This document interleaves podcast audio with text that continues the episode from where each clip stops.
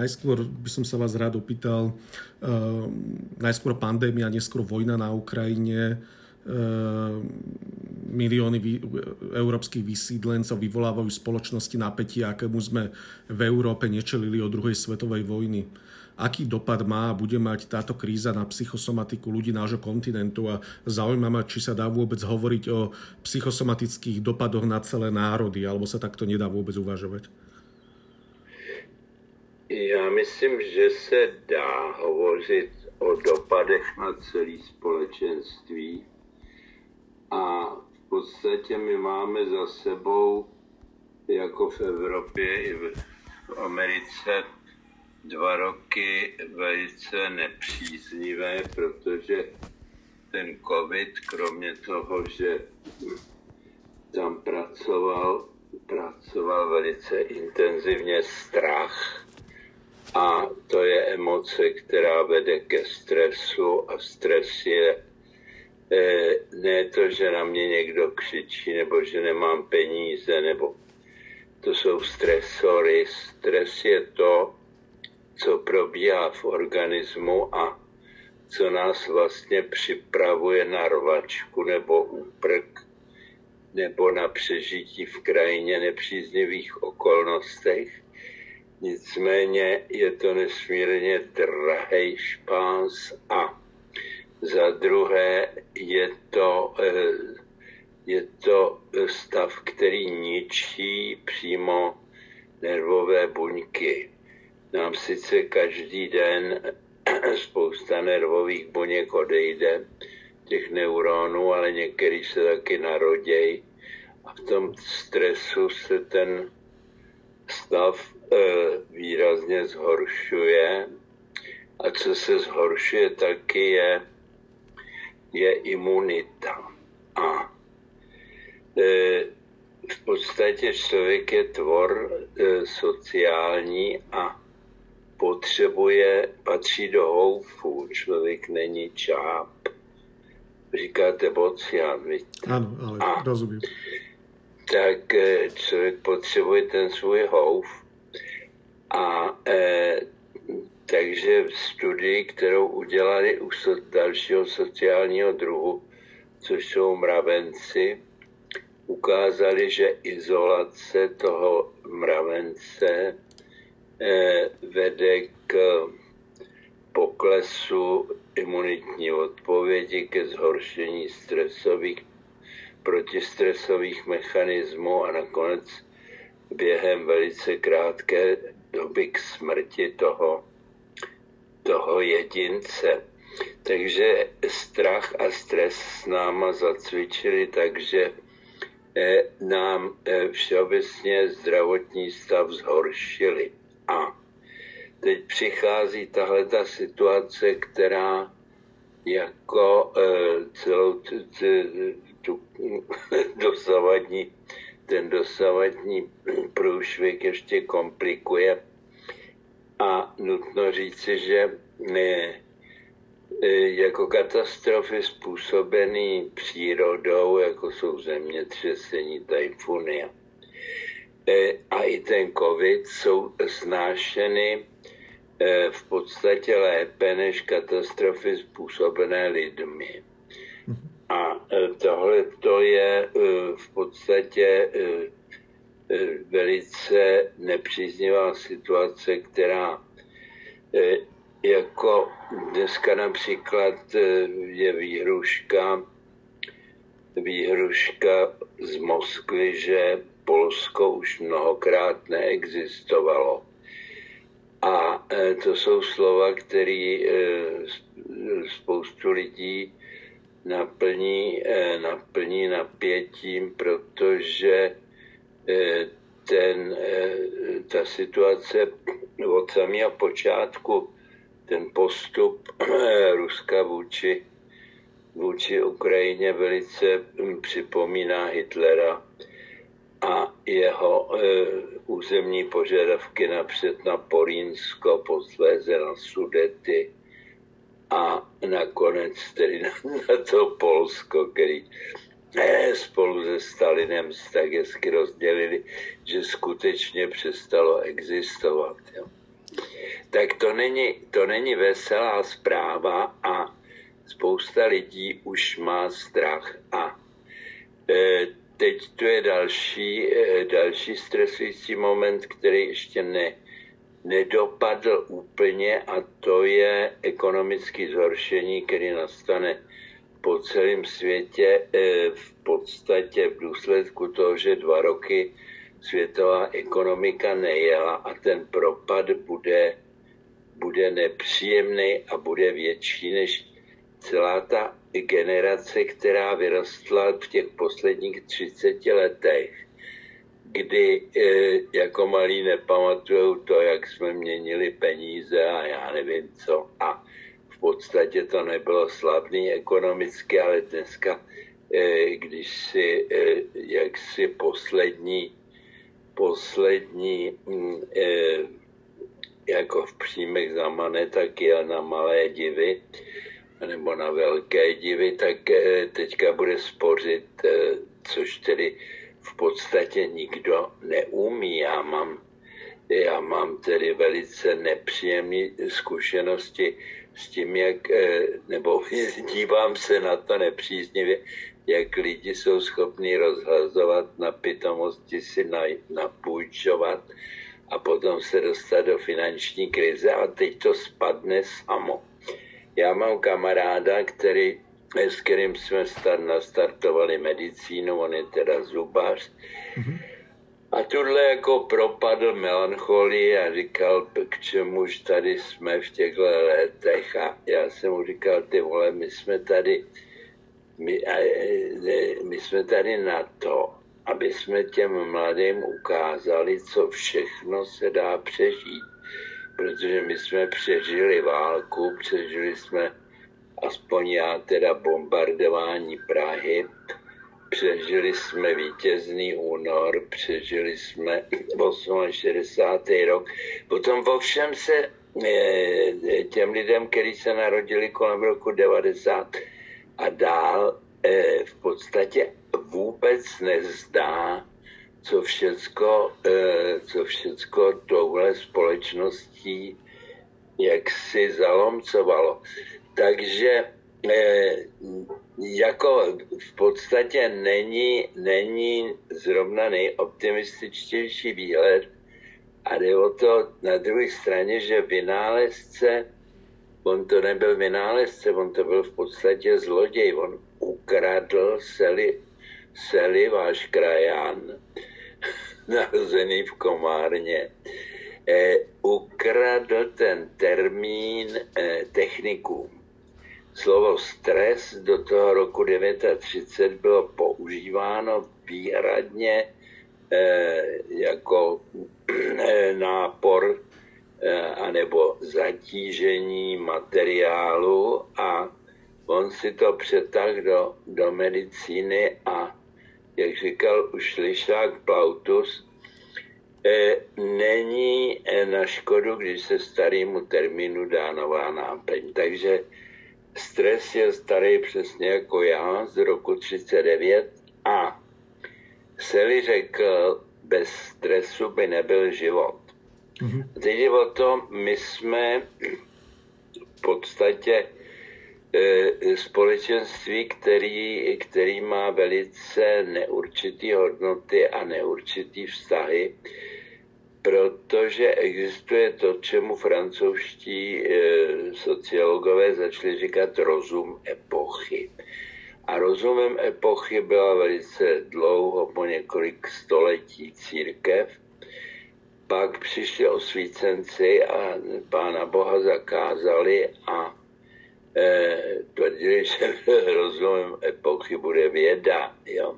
A chrám vědy postavili v Paříži po velký říjnový, eh, říjnový francouzský revoluci.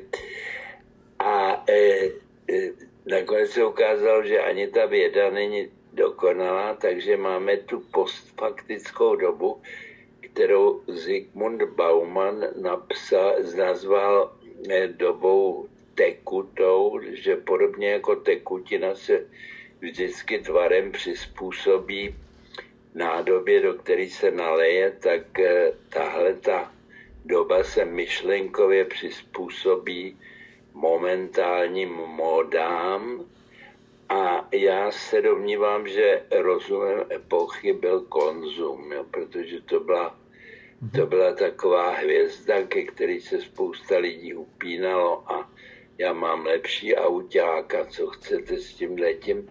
A tohle všechno půjde dolů, takže eh, v podstatě eh, bude těch stresových momentů, momentů daleko víc a e, vy můžete s tím stresem nakládat v podstatě buď to filozoficky, to znamená, že jako přijmete něco blízkého buddhistickému nelpění, anebo to prostě vyhodnotit. Ten, e, tady nejde o to, co se děje. Tady jde o to, jak to člověk vyhodnotí. Takže dva lidi vnímají tutéž věc roz, rozličně a pokud jako převládnem to katastrofické vidění, tak se to zase tou společností docela rychle šíří, protože my jsme první dvě emoce, které tady byly, přinesli dinosauři před 450 miliony let, takhle ve čtvrtek odpoledne a to, byla, to byly z amygdaly strach a stek.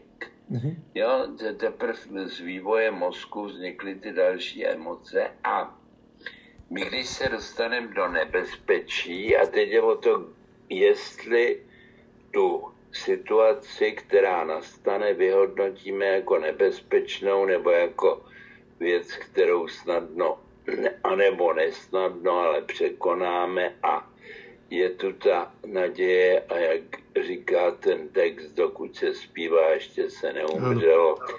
Takže to je, to je jaksi ta nadějná cesta z tohohle maléru ven. A jinak ten stres potom vede k celý spoustě psychosomatických obtíží a poruch. E, tam som sa chcel spýtať práve, e, ako si pri hrozbe jadrovej vojny, o ktorej hovorí Lavrov, on hovorí, že nikdy nebude, Putin hovorí, že nebude, alebo len v úvodzovkách svetového konvenčného konfliktu zachovať lucidnú mysel, nepodláhnuť strachu a dokázať efektívne ovládať svoj stres, aby sme nepodláhli chorobám, o ktorých hovoríte, že môžeme podláhnuť. No ne, tak vy, vy, už, vy už jste z té mladé generace, která nepamatuje, že jsme byli na pokraji a e, jaderní války, když Chruščev se snažil propašovat ty rakety na Kubu ano. a mlátil v eh, OSN v New Yorku tou botou ano. do pultu a Kennedy to tedy ustál, eh, ačkoliv už nebyl příliš zdrav, tak to ustál s nesmírnou elegancí. Takže eh, ty, ty atomové zbraně jako by bylo asi lepší eh, eh, nechat u ledu, než s nima rachotit, ale říkám, no, stejný, stejný jaksi potenciál výhružný nese ten vzkaz, že Polsko už tu několikrát nebylo. Na druhé straně ty, já, já to nesleduju, já nejsem váleč, já jsem vojín absolvent v záloze, jo. Takže moje válečná, moje válečná zkušenost je, je omezená. Já už jsem zaplať pámbu díky tomuhle, že mě, že mě degradovali, protože jsem ztratil sanitku. Ano. Tak jsem po té době na žádném vojenském cvičení nebyl a nemám tušení, jak vypadá teda to rozložení sil, ale podle toho, jak probíhá ta ta válka na Ukrajině se zdá, že to Rusko eh, prohrává a že to dokonce konstatují lidi. Teď eh, nedávno měl eh, pravda, to rychle stáhli, bylo to v Hongkongu, že bývalý čínský velvyslanec v Kijevě měl velice ostrý projev o tom, že Putin, Putin prohrává na všech frontách, počínaje počínaje veřejnou a končetou válečnou a že tedy eh, tuhle válku nikdy nevyhraje. Dúfajme. Vrátim sa ešte na chvíľočku k psychosomatike. V oblasti medicíny sa často psychosomatika zatracuje na základe nedostatku tzv. tvrdých dát a veľkého množstva času, ktorý si celistvý alebo holistický prístup k chorobe vyžaduje. Aké sú ale výhody spájania ochorení s emóciami? Je to vaša špecializácia aj No počkejte, ono, v podstatě ten stres e, je přípravou na rvačku nebo úprk. Mm-hmm. Ta poplachová fáze. A když vy nemůžete ani prchat, ani se porvat, tak jakoby ta energie se tam hromadí a pokud ten stres přetrvává, tak e, jsou některé systémy přetěžovány a některé naopak e, jaksi utlumeny. A co je podstatně e, rozsáhle utlumeno, je bohužel imunita, takže to jsou jednak ty nepřátelé zvenčí, což jsou různé alergény a bakterie, a nepřátelé zevnitř, což jsou různé buňky, které se nepovedly a z nich tedy e, rozkvete rakovina. A zatímco při té, mm, jo, ta obdoba, my už nejsme zdaleka ty, co jsme byli e, před 30 rokama, ty, ty buňky se všechny obměnily a e, sem tam mezi nima vyroste nějaká nešikovná a v tu chvíli tam přiběhnou ty eh, natural killers, NK buňky, neboli přirození zabíječi a všecko, co do toho organismu nepatří, tak oni likvidujou. A i tak se jim to nevždy podaří, ale pod tím tlakem toho stresu je ta situace daleko horší. A teď eh, na rvačku a úprk potřebujeme nadupat svaly a ty svaly se napínají a tím vám vlastně permanentní napětí je na, jo, to je moc hezký slovo, protože to združuje jak tu tělesnou reakci těch svalů, tak tu eh, psychickou, ten psychický pocit. A k těm svalům přitéká krev obohacená živinami, ačkoliv je nespotřebuje, takže eh, tam je eh, zbytečná, zbytečná eh, zásoba cukrů, z kterých potom vykvete cukrovka. To srdce pracuje sice strašně vydatně, ale vlastně na prázdno, takže se opotřebovává a aby tam doteklo dost krve k těm svalům, tak pochopitelně stoupne krevní tlak. A mhm. přitom se vypne v podstatě nebo přepne na sporo trávící systém a e, máme velice e, jednoduše prokázaný žaludeční vřece stresu. To mm-hmm. e, v, půlce, v půlce populace bydlí ten helikobakter, který za to, za to je odpovědný. Jo. A ten helikobakter sám většinou eh, na ten žaludek nestačí, ale když se vylejou ty stresové hormony, tak stoupne kyselost žaludku, sníží se ta ochranná vrstva toho mucínu a dohromady to ten eh, to posílí tu práci toho helikobakteru. A na druhé straně je 18% žaludečních vředů, kde ten helikobakter vůbec není, kde si ten stres vystačí sám. Jo.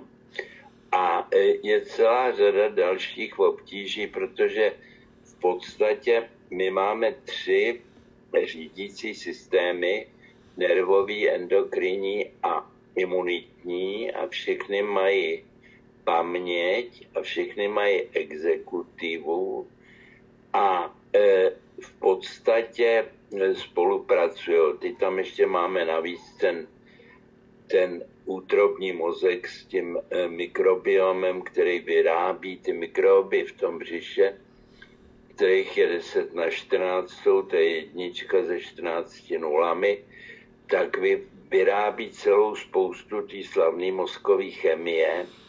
A to, tohle to za klidných, eh, klidných okolností eh, jako harmonicky spolupracuje. A jakmile nastává ten stres, tak eh, ten imunitní systém počítá s tím, že eh, útěk nebo rvačka přinese zranění mm-hmm. a začne, ačkoliv se tam furt nic neděje, začne eh, jak se vyvolávat změny, které vedou k zánětu. A zánět je způsob, kterým jako se srovnáváme s chorobným stavem.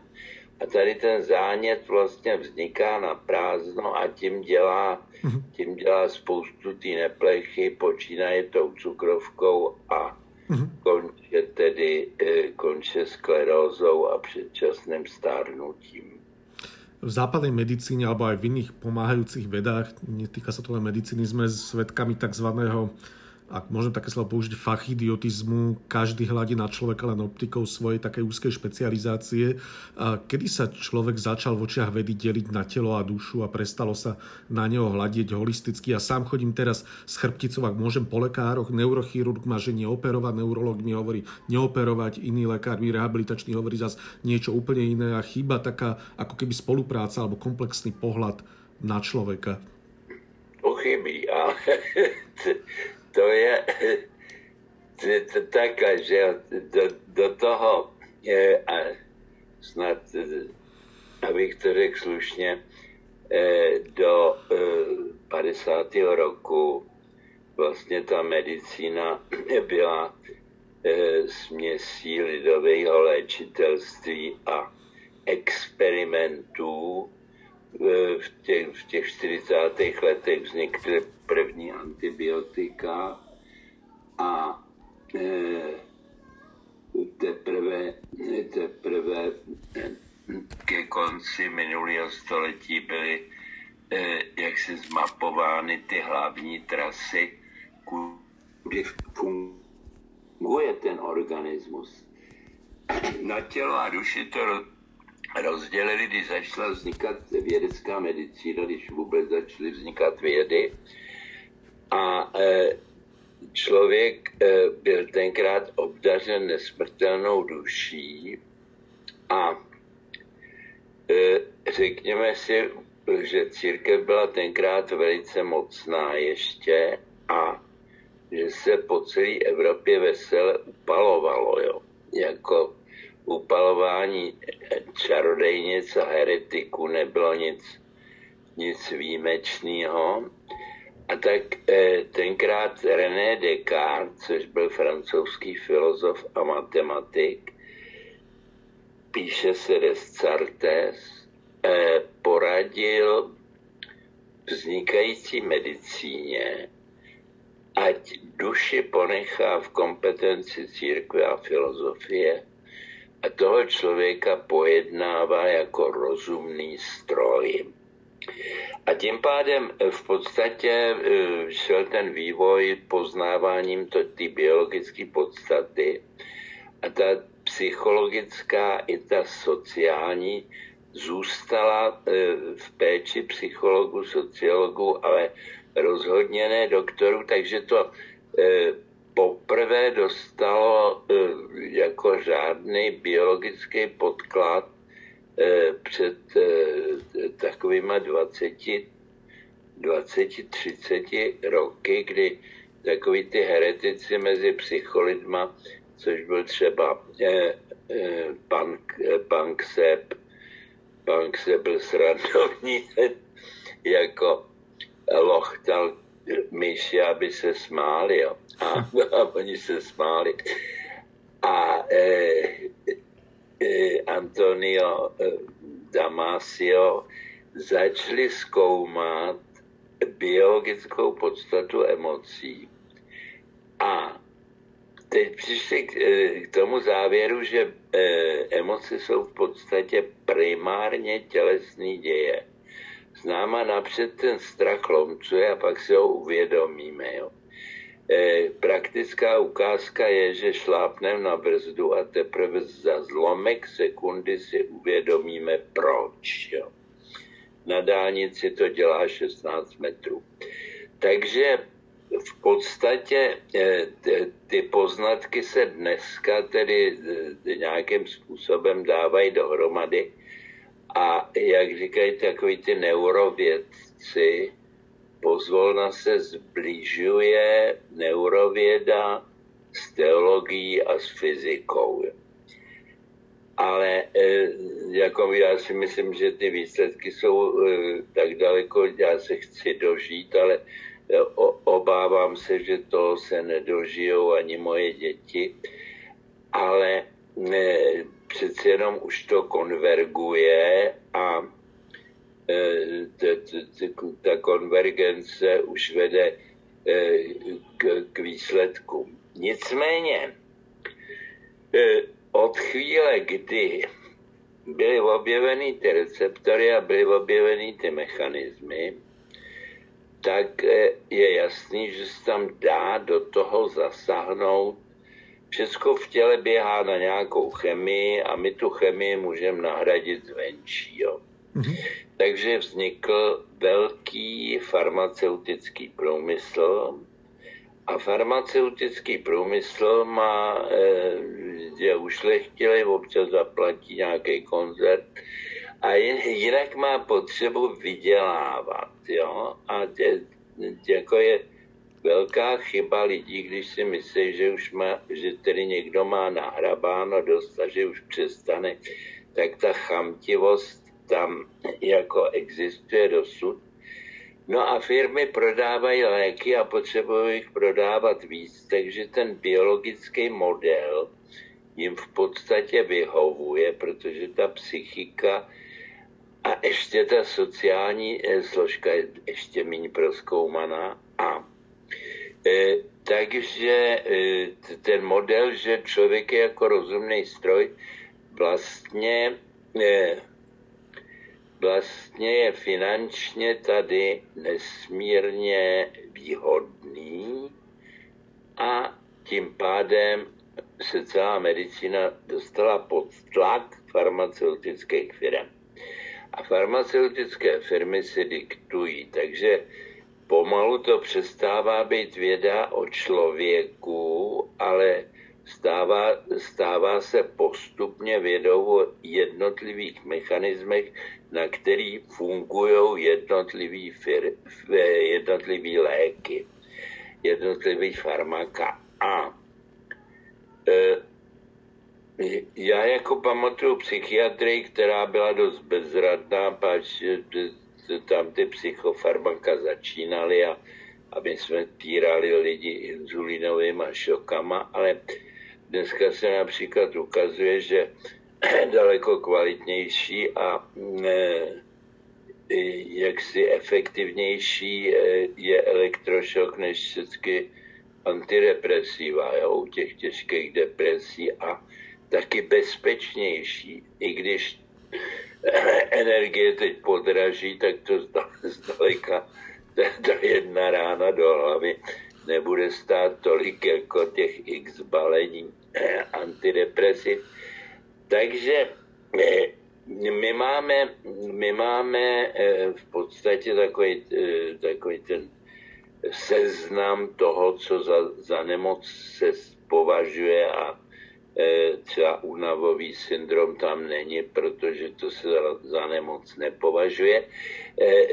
Otázka té nemoci je velmi často otázkou dohody, protože za mýho dětství byla homosexualita trestným činem, pak byla nemocí asi 30 let a pak ji te, teprve vyhodili z tohohle toho seznamu.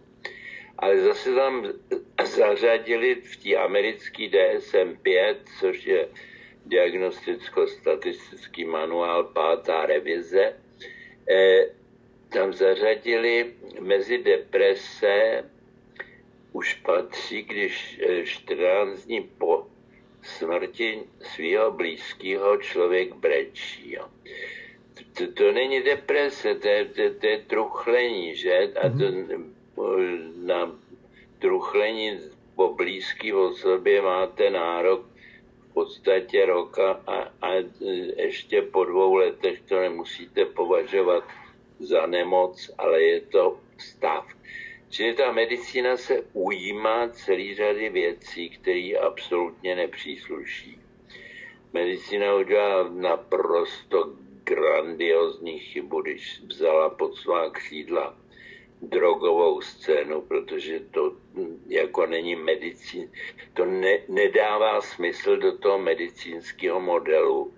Takže je tam totálně neúspěšná, ale zase, zase nebudem si zastírat, že kromě toho, jak je medicína ušlechtila, tak je to zatraceně mocenská organizace. Až vojenská, mám pocit niekedy. Počas pandémie sa mi zdá niekedy, že až ako vojaci fungovali častokrát. Zdravotníci. No, no ne, ale vy se, vy se bez e, e, medicínského doktorského razítka e, nenarodíte, nesmíte do školy, nesmíte za volant, nesmíte do téhle práce a nesmíte ani umřít bez nás. Jo protože kdy, kdyby doktoři přestali pod, podpisovat umrtní listy, tak je to horší, než když papež vyhlásil interdikt a zakázal pohřbívat. Jo. Takže eh, ta, eh, a teď, teď jsme to viděli, my jsme viděli, já nevím jak u vás, ale my jsme tady měli v Čechách Eh, jaksi takovou evidentně válku mezi mocí politickou a mocí té medicíny. Jo. To jste u nás. Proto, protože váš kamarád Babiš, který, kterýho jste nám poslali, jste si ho že, že musí vládnout, jo. Tak eh, ten prostě řádil jak, eh, jak tajfun a teď vydával naprosto protichudný eh, jaksi příkazy, ráno něco a večer to totálně popřel a mezi tím se motali ty střídající se ministři zdravotnictví a celá ta situace byla velice, velice nepřehledná sama o sobě, jo. ale když do toho vstoupili tyhle ty válečníci, tak eh, je to těch 15 tisíc mrtvých u nás navíc. Jo. A což eh, nebylo, nebylo nutné, protože obě ty velmoci totálně selhaly na samém začátku, kdy to byl největší binec a nikdo nevěděl, co má dělat. V čom zlíhali? V čom hodnotíte také najväčšie zlíhanie práve týchto veľmocí, o ktorých hovoríte, politikov a zdravotníkov? Ještě jednou. Že v čom bylo to největší zlyhanie? Keď hovoríte, že na začátku zlyhali. No na začátku nikdo, ne, nikdo nevěděl nic, jo, protože e, v podstatě e, jako už se vědělo, že e, v té epidemii moru ve středověku, kde napsali ten Decameron, jako ty roušky přece jenom jistým způsobem chránili a E, roušky nebyly k mání a posléze se staly předmětem nesmírně nepoctivých kšeftů, kdy tedy e, tam jako ty miliony lítali komínem jak suchý polena v skrbu a doktoři neměli v Praze v Praze praktický doktoři, na který vlastně přišla ta první vlna, eh, neměli ani ně na tu hubu a stáli na to frontu v jednom takovém baráku ve spálené ulici, kde na sebe prskali a tím to, tím to vlastně šířili. A to, byl začátek pandemie v Praze. Pak všichni začali šít roušky ze všeho a pak přišly ty nefunkční z Číny a, a teprve potom se nějak v tom začali orientovat, ale já jsem, já jsem měl v té době, než to začalo, jsme měli pořad v televizi. Já jsem měl několik opakování, asi osm, kde jsme zvali takový ty lidi, který, kteří jsou známí široko daleko a aby tam povyprávěli o svých psychických problémech a jak, jak ta, ta cesta k té psychiatrii není, není tak nebezpečná, bývá někdy dost rychlá. A mě dali nakonec, e, protože ne, telefonovali diváci do televize, co dělá tenhle a co dělá tamten, tak mě dali na dva dní v týdnu telefon, abych tedy odpovídal na tyhle zvídavé dotazy. A ten se, telefon se změnil během týdne v linku důvěry, protože spousta lidí eh, věděla, že tam sedí psychiatr a jejich nejbližší eh, možnost eh, ošetření nebo informace vlastně selhávala. Mm-hmm. Takže já jsem 14 dní řešil, řešil tyhle věci. Vzhledem k tomu, že jsem jako majitel tohohle přístroje, tak eh, celou řadu ambulantních pacientů jsme řešili tedy přes eh, počítač. No a nakonec jsem ten COVID dostal taky. Vážně? Mali jste COVID? No jo. Tiež jste prekonali. Um, dvakrát. Až dvakrát. Tak ja iba raz. A na Ukrajine som ho chytil po vojne, jak som tam bol odvíz, jak začala humanitárnu pomoc, tak som sa na Slovensku ubránil, ale na Ukrajine nie. Chcem sa vás opýtať, ktoré somatické ochorenia majú najčastejšie čisto psychologický základ a dá sa im predchádzať psychohygienou? Dá sa vôbec odpovedať na túto otázku? No ne, tak mana je taková představa, že e, psychosomatika začala v 30. letech. Franz Alexander a e, Danberová, což byla čtyřnásobná doktorka a ta tu medicínu studovala jako poslední. Jo. A e, tak e, vyhlásili sedm psychosomatických chorob, což byla hypertenze, e, poruchy štítní žlázy, vředová choroba žaludku a dvanáctníku, e, ty, ty zánětlivý problémy střeva, eh, a to, to, čemu se dneska říká atopický exém, mm-hmm. reumatoidní artritida, já teď eh, tu sedmou nevybavím, ale v podstatě eh, to jsou opravdu nemoci, takhle, my nemůžeme říct, že ta, ta, ta, ta duše to zaviní sakum prásk. Jo. Jednak, je tam, jednak je tam u každého jiný terén, takže eh, třeba ten slavný pokus, kdy vzali, vzali mm, super zdraví lidi a to byli v Americe eh, jako rekruti, kteří nastoupili na vojnu, mladí kluci, a byli vybráni jako velice super kvalitní do paradesantního výcviku. A e, e, tak jim změřili napřed tedy e, takový ty e, typické charakteristiky, který ten Franz Alexander našel, našel u vředařů a jistý stupeň závislosti a e, závislosti na odměně a e, potom taky e, množství, množství e, tohle to tady jezdí furt u vás taky. V pohodě, jasno. Já bývám při nemocnici, takže ano. Jo, ale tohle jede nějak moc blízko. E, e, pepsinu, pepsinu, pepsinogénu v žaludku. Jo. Mm-hmm.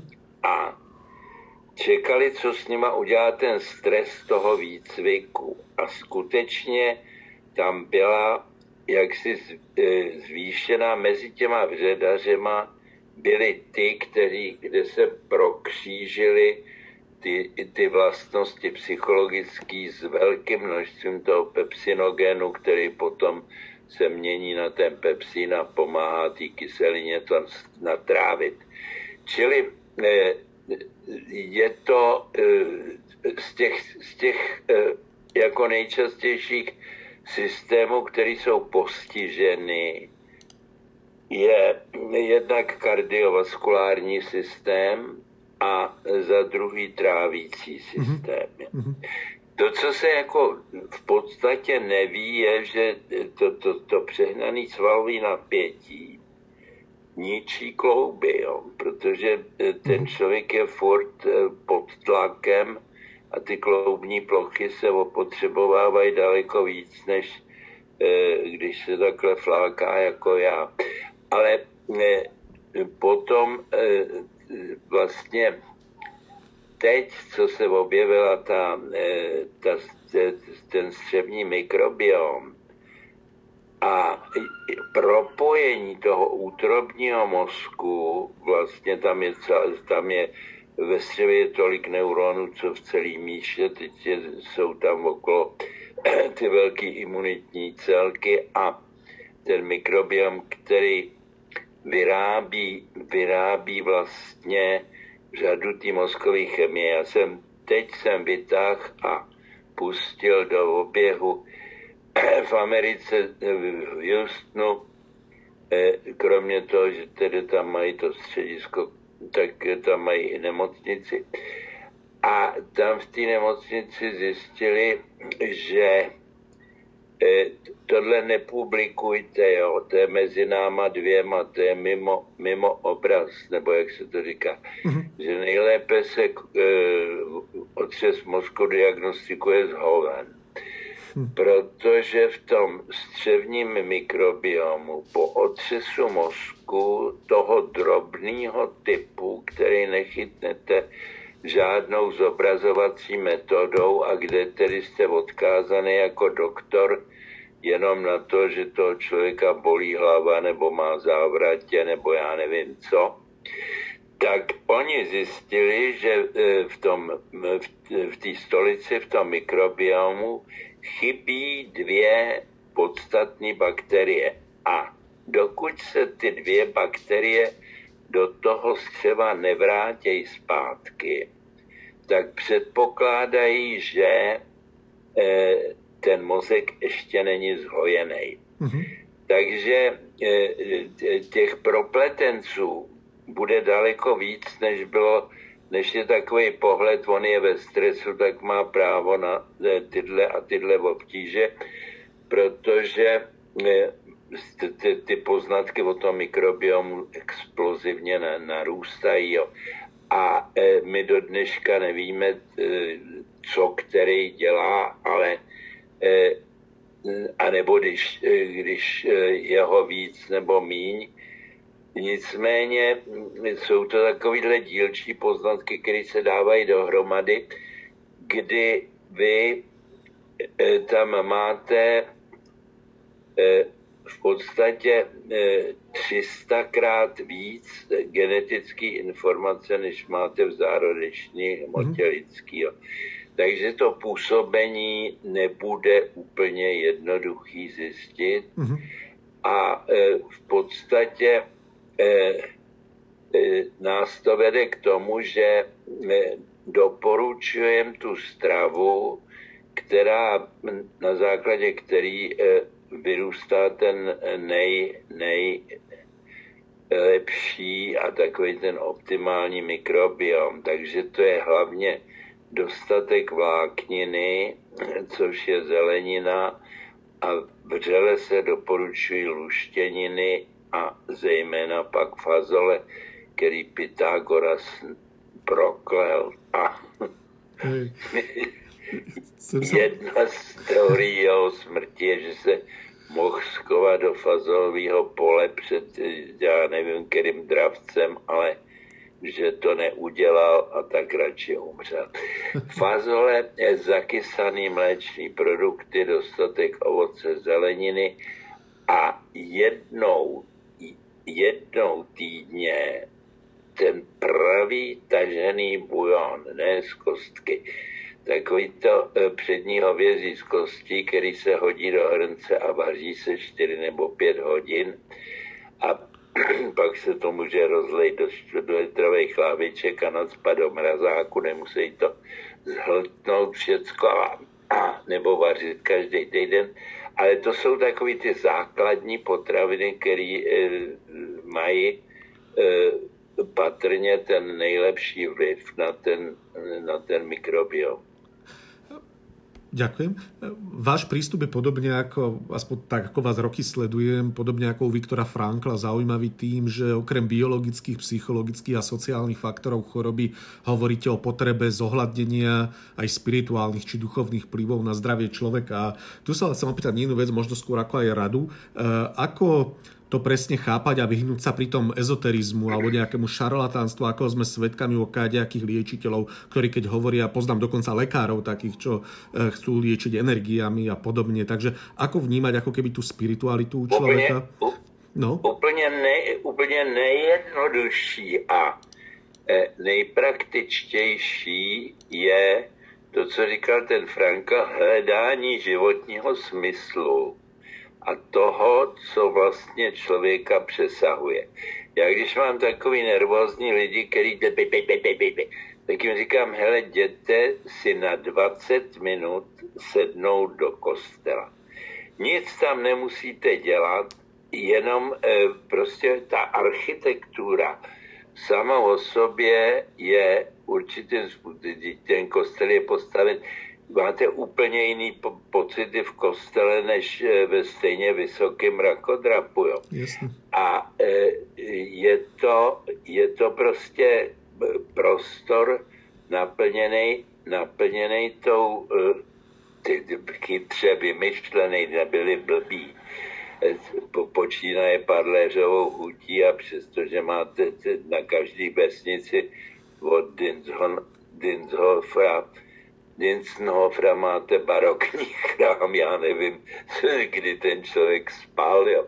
A e, jako e, opravdu taková ta klasická hudba e, určitým způsobem vás e, vytrhuje z toho, e, z toho běžného života a i takový, e, takový materialista, surovec jako Rokita, který pracuje tedy na tématu bolesti, se vyjádřil, že e, Leningradská symfonie opravdu Šostakovičova, který je, je z ní cítit bolest, jo? zatímco třeba z Dvořáka cítíte tu radost a, a optimismus a v podstatě tak, jak ono, ono stačí, eh, ono stačí se eh, několikrát denně zastavit z toho, z toho krysího závodu a jak si soustředit se na, na tu otázku, k čemu tady jsem, kam jdu a jakým způsobem to dělám, jo? protože jsou lidi, kteří eh, považují, všichni se považujeme za eh, celkem to nejlepší, pokud nevlítneme do deprese. Jo?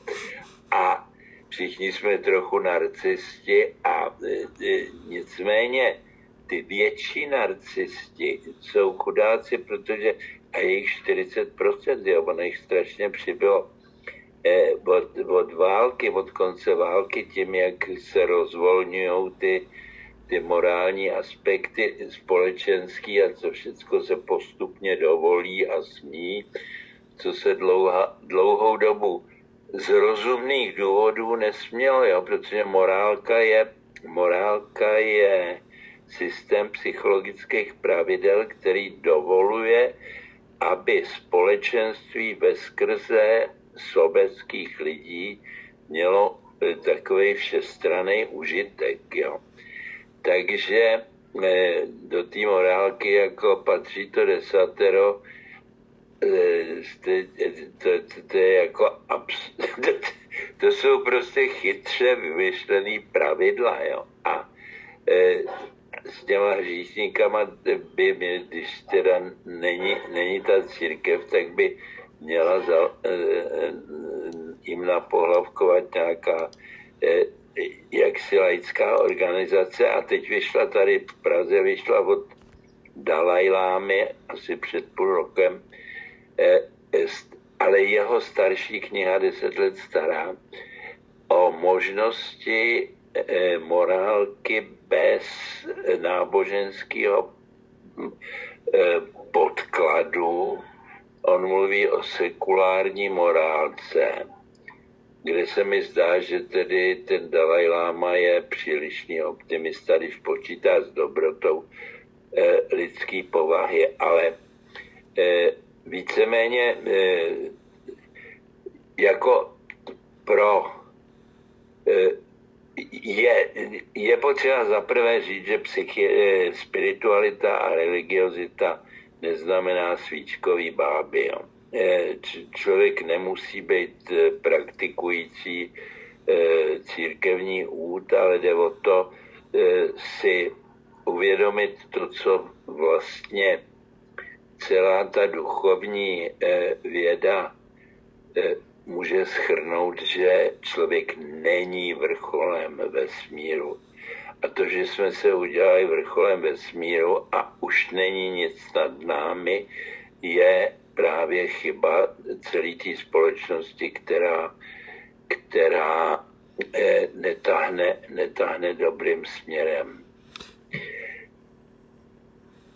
Takže eh, jako eh, já můžu, můžu říct, že modlitba je stejně dobrá jako doporučovaný tibetský nebo indický nebo čínský meditace a že eh, takový ten způsob, eh, kdy jako se, já nevím, jestli, jestli u vás je, je taky, je taky oblíben eh, už bohužel, bohužel mrtvej eh, Oliver Sacks. Oliver Sacks je, eh, byl tedy eh, ten člověk, co probudil, eh, to je ten slavný film Awakening, co probudil ty po té po letargii po španělské chřipce a vymyslel spoustu věcí a napsal mozeskou knihu e, takhle tlustou muzikofílie.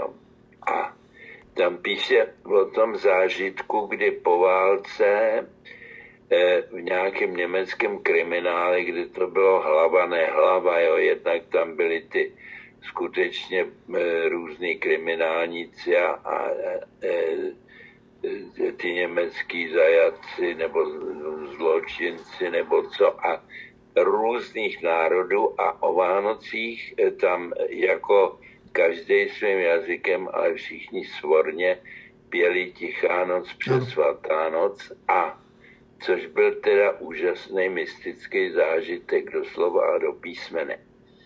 Takže eh, jako to, co dneska se doporučuje jako zastavit se a uvědomit si, že jsem teď a tady a že svět je e, velice zajímavý místo a že tedy není tady na to, aby sloužil jenom mě, ale je, je tady na to, abych já sloužil jemu. Už je taková ta cesta e, duchovní, kterou to začíná.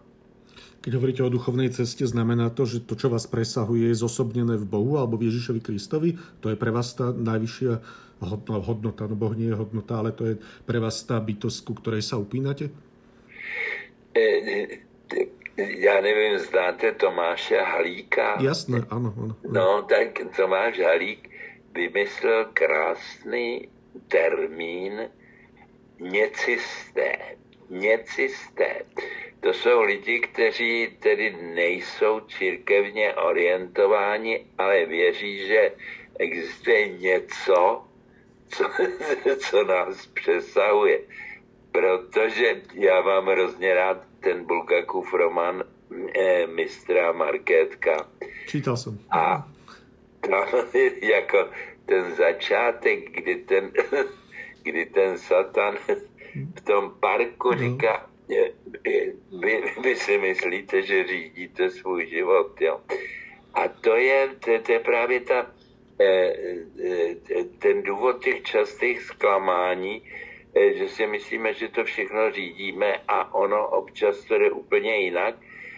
A v podstatě ty duchovně jaksi vybavený nebo nadaný nebo směřující lidi mají těch prací existují stovky, jo, mají daleko lepší zdravotní stav a e, to duchovní zaměření počítá teda s tím, že člověk se líp srovná vevnitř a ty religiozní mají ještě celou spoustu rituálů, který napomáhají, napomáhají v podstatě udržet zdravý životní styl, protože to byl jeden z malérů toho, eh, toho lockdownu, bylo, že lidi zůstali doma, začali přespávat eh, a jakmile se, jo, vstávat v devět, půl desátý, eh, chodit spát po půlnoci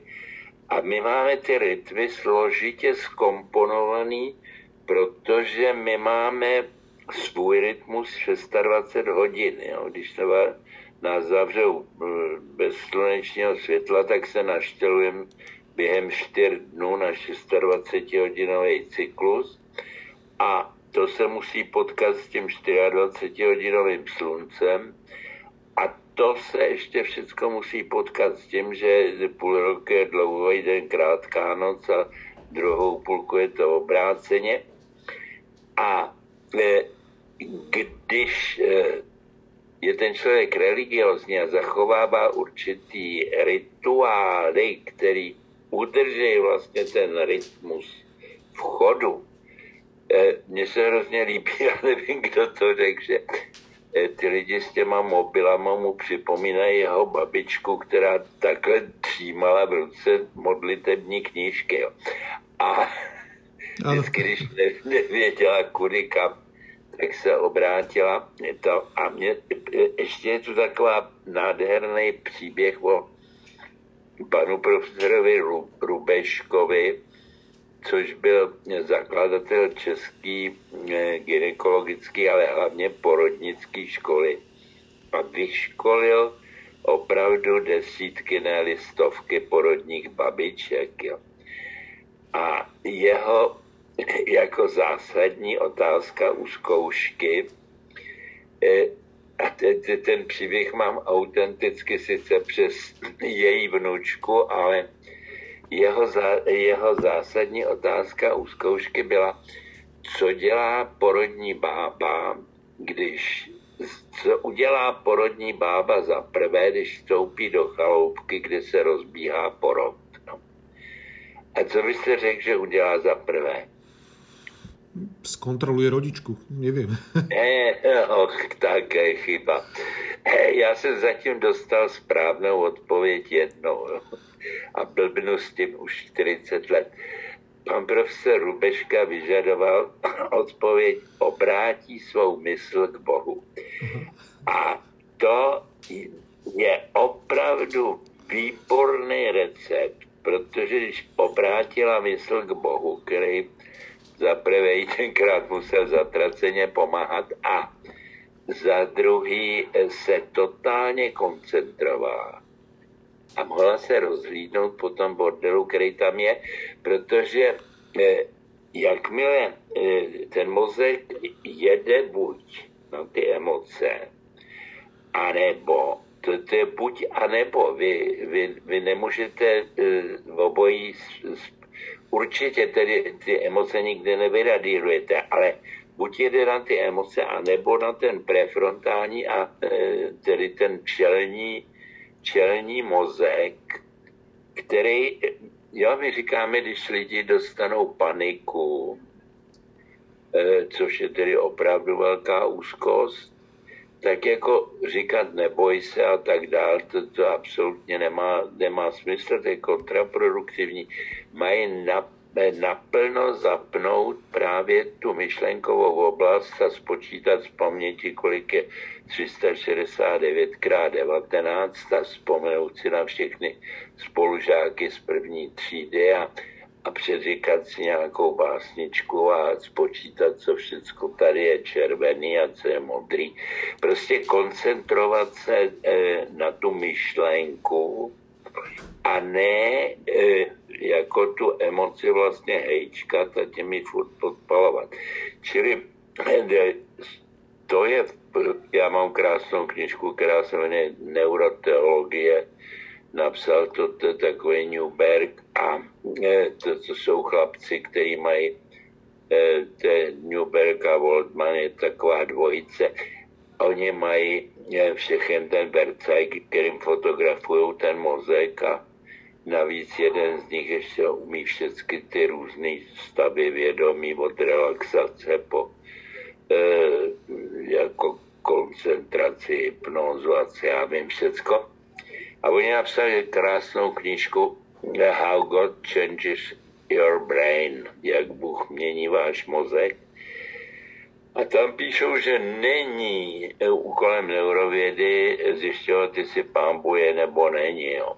Ale oni jako neurovědci můžou říct, že v lidském mozku má svoje místo. Mm-hmm. A že jde o to, čím to místo zaplníme že to místo můžeme zaplnit tedy eh, krvavým eh, astéckým bohem, nebo tedy eh, tím křesťanským, který říká, milovat tě budeš blížního svého jako sebe sama. Mm-hmm.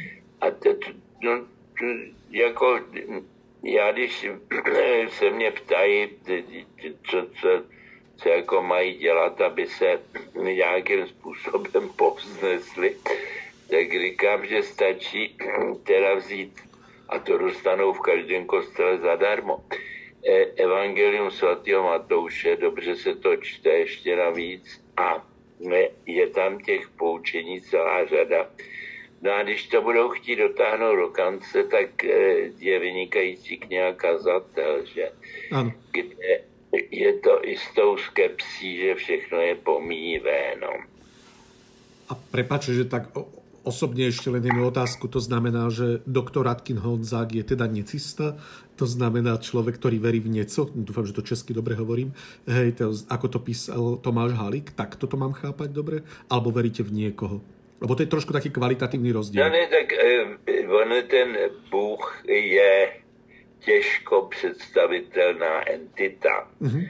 protože, jako, jak říká Škorecký, to není ani ten atlet, co vyskakuje na nebesa, ani ten fousatý dědeček. Mm-hmm. A e, jako e, představovat si Boha jako e, antropomorfně je pro mě nesmysl. Spousta lidí to má, jo. Eh, spousta, spousta eh, jaksi křesťanů nevydržela eh, vlastně s tím mono, monoteistickým náboženstvím, protože do toho panteonu napřed přibyla Pana Maria jako tedy ženský princip, jak říká Jung, a za druhý tam máme spoustu svatých. A tím pádem vlastně to modlo služebnictví se jenom transformovalo s tím, že je to monoteistický, ale e, ta spousta těch drobných, jaksi uctívaných, tak tam je. Takže představovat si, že pán bude manžel od Pany Marie. Je... Tak ale ako si vy Boha představujete? Pardon, ako si vy Boha představujete? Jako něco, čemu absolutně není možný porozumět, ale hmm. že to existuje. Já si, já, to není představa něčeho konkrétního. Existuje cosi, mm-hmm. co je vysoko nad náma a co e, je krásná knižka v Americe vyšla čtyři, čtyři bohové, four gods. A e, to je, je to asi 20 let stará knížka která je, jako říká, že v té puri, puristické a ještě dost jako nábožensky orientovaný eh, Spojených státech je eh, představa Pána Boha jednak jako takového eh, re, eh, republikánského šerifa. Tady si něco proved, tak tady máš za uši. Jo. Pak tam je pozůstatek té staré představy černožských otroků. Tady nic, ale potom teda, jo. Pak je představa, kterou já si říkám, že v podstatě představa mořský želvy, že nějak, nějaká bytost vyšší to tady udělala a odešla od toho. Jo.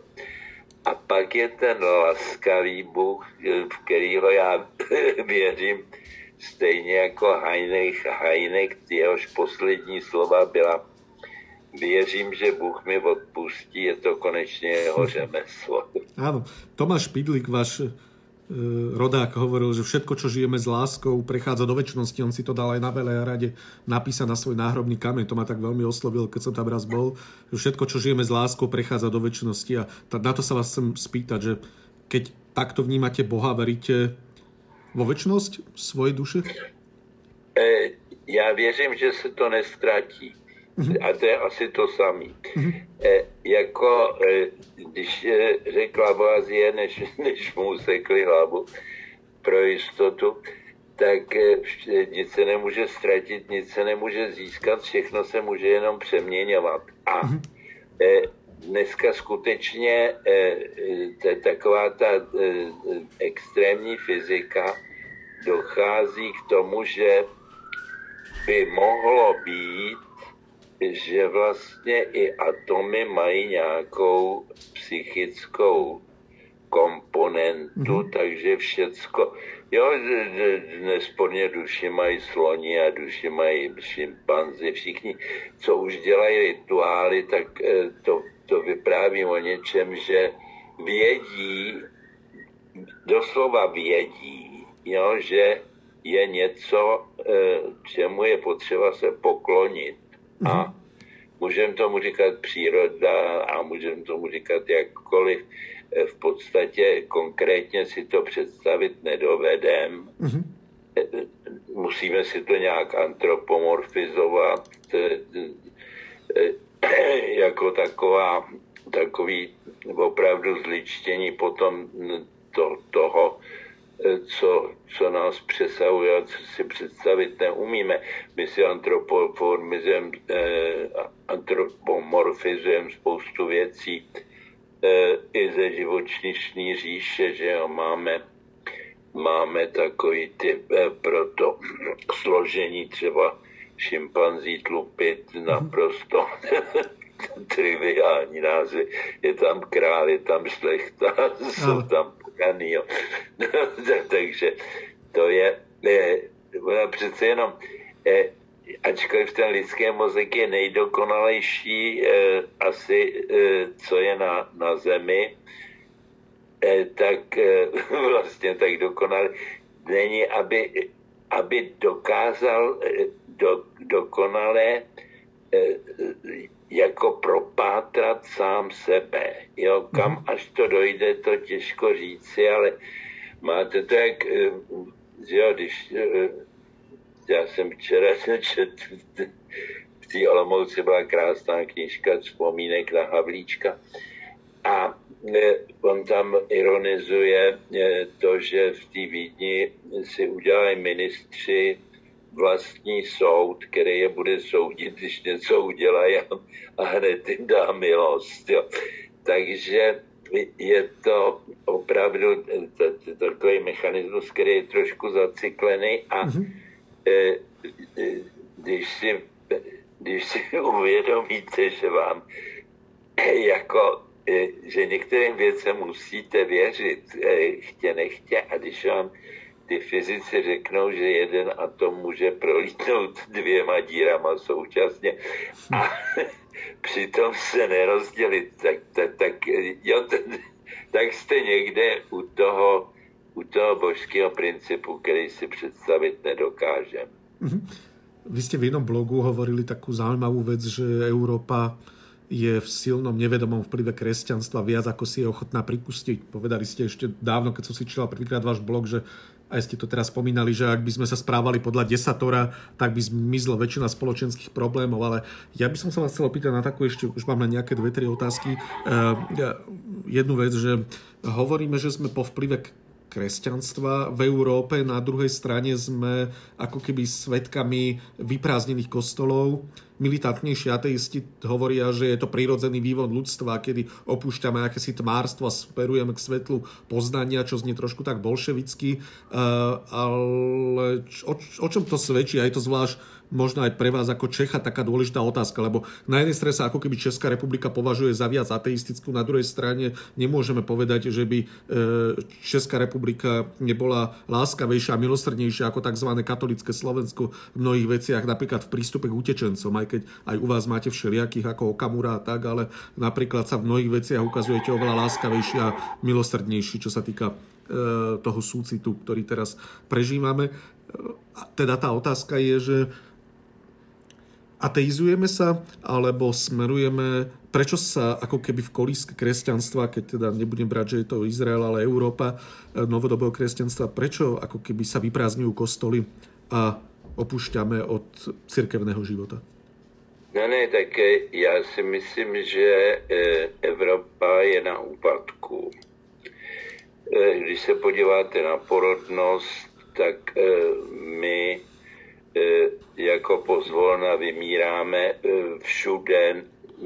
Jo, to je e, prostě celoevropský. Česká republika si drží, si drží počet obyvatel skrze příchozí z Ukrajiny. Jo, já nevím, jestli vy tam máte taky ty hejna ukrajinských dělníků a jaksi nejrůznějšího tak, jak to bývalo původně v Německu, jak je tak pomalu zaplňovali Turci, až jich je tam dneska něco ke třem milionům. No a jinak ta porodnost u nás jde dolů, že? A e, v podstatě ta společnost má všechny atributy e, upadajícího Říma, upadajícího Egypta a e, jako každá civilizace asi e, se převžije, protože všechno je pomíjivé. Jo. A e, to spochybnění těch základních hodnot e, je v podstatě e, to je to, co udělala ta medicína, že spoustu lidských necností nazvala chorobami a e, jo, lenost už dneska není lenost, už je to prokrastinace. A už by, už by k tomu měl být jeden terapeut. A e, víceméně ta církev měla jednu nesmírnou přednost a to byla ušní spověď. Jo. To, to jako drželo celou spoustu lidí pohromadě, Eh, ten, ten, ten farář byl pro ně eh, osoba, který mu mohli říct všechno s vědomím, že to nebude trousit po psi. A eh, bylo to určitý opucování toho, jo, to, to takový ty slušní, co chodili v té zpovědi dvakrát do roka, tak si vyčistili svědomí. A tohle, ty duchovní hodnoty, jak si přišly v ní več. A jakmile, já si myslím s tím Zikmundem Baumantem, Bauba, Bauman. Zikmund Bauman, eh, že eh, eh, v podstatě, jakmile vy ztratíte, stejně tak jako když vy ztratíte jako jedinec smysl, mm-hmm. když ta společnost ztratí smysl, tak je to, je to špatný. Jo já, eh, když slyším tady o rozdělené společnosti, tak eh, jsem říkal, kdy mohla být společnost rozdělenější než po první světové válce, kdy půlka té vesnice se vrátila, co byly v legích, a druhá půlka byla v rakouských zákopech a stříleli po sobě. A e, tahle situace tou myšlenkou té samostatnosti se tak jako znulovala. že v tom 38. roce ta generace mých otců byla ochotná za tu republiku položit život. Jo. Mm-hmm. A poptejte se, kdo by byl dneska z těch do 20, 25 letech ochoten položit život za tohleto, když my přece platíme do zdaní, aby byla armáda. A e, takže e, my vlastně nemáme, nemáme ani to, e, tu, jako nevnímáme v tu příslušnost k té zemi svojí, ale my nevnímáme v tu příslušnost ani k těm blízkým, protože jako e, 50% manželství je rozvedených do roka, že? A e, já, když jsem chodil do první třídy, tak pravda, bylo tam část neúplných rodin, protože po válce některý z nich teda za války zakukali. A měli jsme tam všude jednu holčičku z rozvedené rodiny a já si do dneška pamatuju její jméno, protože to byl pro nás šok. A e, dneska je každý druhý dítě majitelem nejmín dvou tatínků a tří maminek a e, v podstatě nemá zázemí, takže vyrůstá do velkých nejistot a ty nejistoty si kompenzuje na těch sociálních sítích a tam si může vyprávět o sobě, jaký je to genius a když pak přijde na střed s, s někým, tak dostane po hubě a hroutí se z toho, že takový genius není, protože do té doby vysílal, co má k snídani a, a e, vymýšlel si, co všecko je a teď přijde do života a zjistí, že není. Jo. Proto ty narcisové jako trpějí, mě, jich je docela líto. Jo.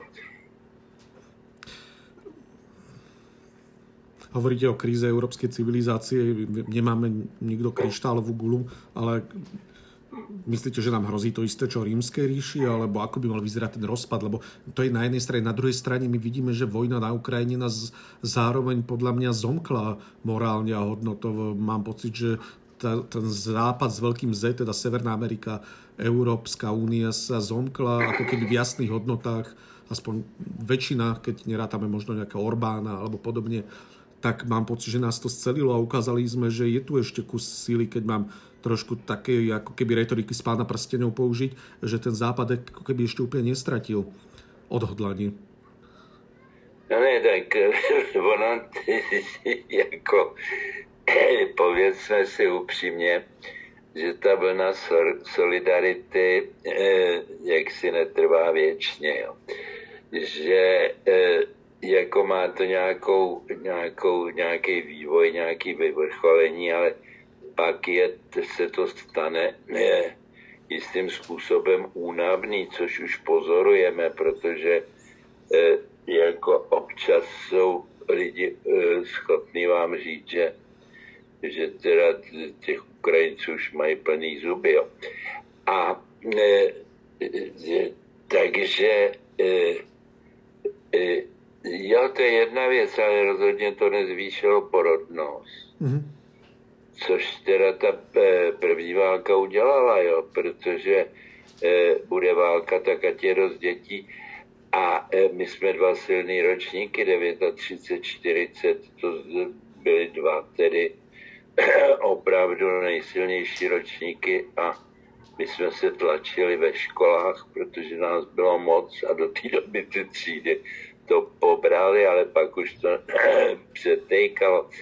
No a e, jak, e, jak dalece ovlivní tuhletu, e, tuhletu solidaritu e, ekonomická, e, ekonomické tlaky. Protože e, že řekněme si, že teď bude krize, která se bude blížit, mm-hmm krizi 29. roku. Mm-hmm. Ty, co jsou u vlády, chtějí vládnout, co nejsou u vlády, chtějí vládnout.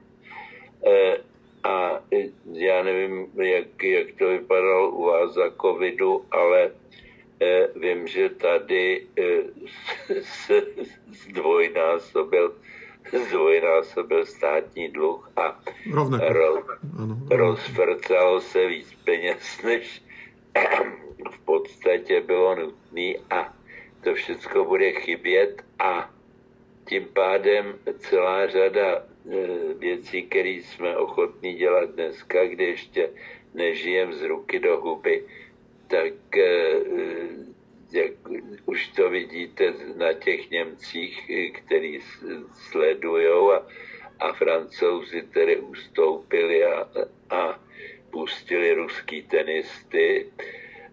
Jo, a je to, je to všechno tedy na čestný slovo, ale na, na určitou dobu, která nebude furt. Takže čo máme spraviť? Ako sa má zachovať každý z nás? No, jak se, jednak eh, eh, my jsme říkali opravdu chodit k volbám, jo. Mně se jí, já, se, já už jsem tlama profláká, takže jdu po ulici a někdo mě zastaví a, a říká, vy jste jim to pěkně řekl. A já říkám, ale teď vy to můžete udělat taky a dneska už vás za to nezavřou. To není žádný hrdinství, že já se postavím tedy eh, k tomu eh, problému tak, eh, jak ho vidím objektivně. Můžu se plét, to je pravda, ale nebudu držet hubu, když teda někdo někoho fackuje, že? A začíná to skutečně tím, že je potřeba vychovat děti, protože já jsem tuhle byl v knihkupectví a tam nějaký čtyřletý dítě vřískalo a válelo se po zemi. I v tom dětském koutku, protože maminka mu nechtěla koupit to, co chtělo a e, já jsem říkal, maminko, prosím vás, vemte si to dítě, když vám ho někdo rozšlápne a ona mi řekla, co je vám do toho. Jo, a když vy napomenete nějakého frocka v tramvaji, tak vám půl tramvaje vynadá, co se do toho pletete. A e, já, já, já jsem si vymyslel hezký příběh, který mi musí někdo namalovat. Jak e, taková rostomilá babička stojí v metru před dvěma krásnými lidmi, kteří sedějí na tom sedadle pro invalidy a říká, prosím vás, mladý pane, pustíte mě sednout, nebo vás mám kopnout do šimpánu. Takže eh, v podstatě vrátit se k řádu, který, eh, který platí a chtít ten řád od ostatních. Ale začít skutečně u sebe a neneházet papírky po ulici a eh, jako říci, že jsem tady, abych, abych nejvíc učení je odkoukáním.